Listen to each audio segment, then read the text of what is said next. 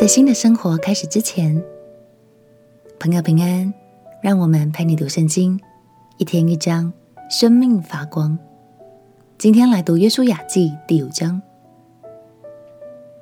现在以色列人已经到达迦南地的边境，此时此刻，迦南境内各城的王都开始紧张了起来，因为他们听说上帝为以色列人分开了约旦河。心里就畏惧上帝的大能，而镜头回到以色列的营中，在出兵征战四方之前，上帝吩咐约书亚，必须先为百姓们举行割礼。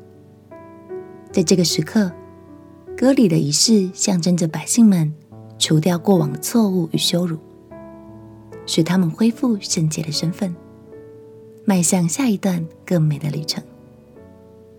让我们一起来读《约书亚记》第五章。《约书亚记》第五章：约旦河西亚摩利人的诸王和靠海迦南人的诸王，听见耶和华在以色列人前面使约旦河的水干了，等到我们过去，他们的心因以色列人的缘故就消化了，不再有胆气。那时，耶和华吩咐约书亚说。你制造火石刀，第二次给以色列人行割礼。约书亚就制造了火石刀，在除皮山那里给以色列人行割礼。约书亚行割礼的缘故，是因为从埃及出来的众民，就是一切能打仗的男丁，出了埃及以后，都死在旷野的路上，因为出来的众民都受过割礼，唯独出埃及以后，在旷野的路上所生的众民都没有受过割礼。以色列人在旷野走了四十年，等到国民，就是出埃及的兵丁，都消灭了，因为他们没有听从耶和华的话。耶和华曾向他们起誓，必不容他们看见耶和华向他们列祖起誓，应许赐给我们的地，就是流奶与蜜之地。他们的子孙，就是耶和华所兴起来接续他们的，都没有受过割礼，因为在路上没有给他们行割礼。约书亚这才给他们行了，国民都受完了割礼，就住在营中自己的地方，等到痊愈了。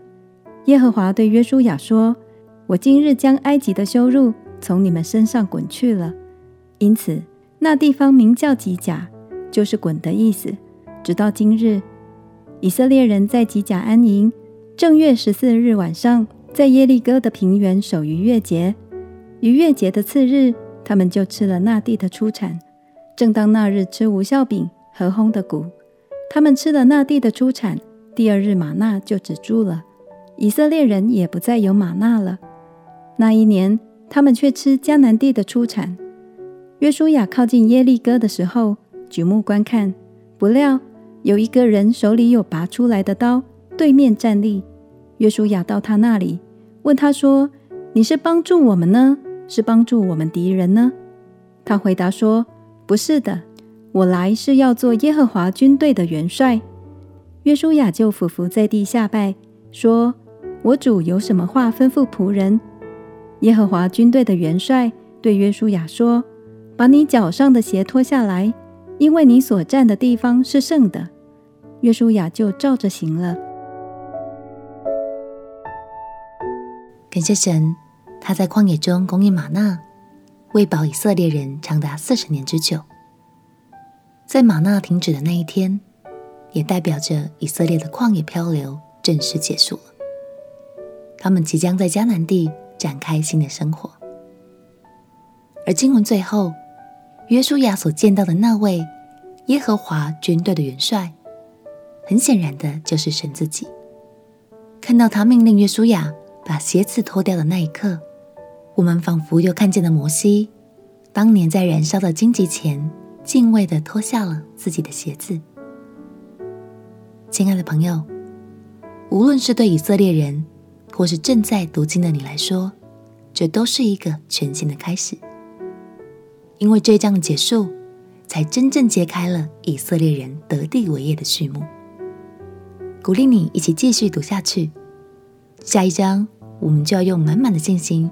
朝着敌人进攻了，也让我们在这之前像约书亚一样放下自己，再次用谦卑敬畏的心来到圣洁的神面前。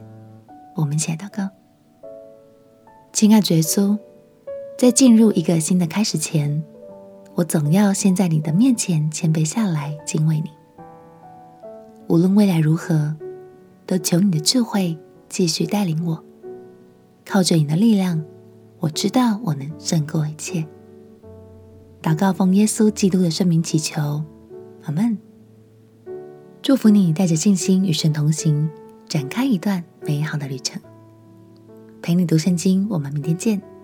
耶稣爱你，我也爱你。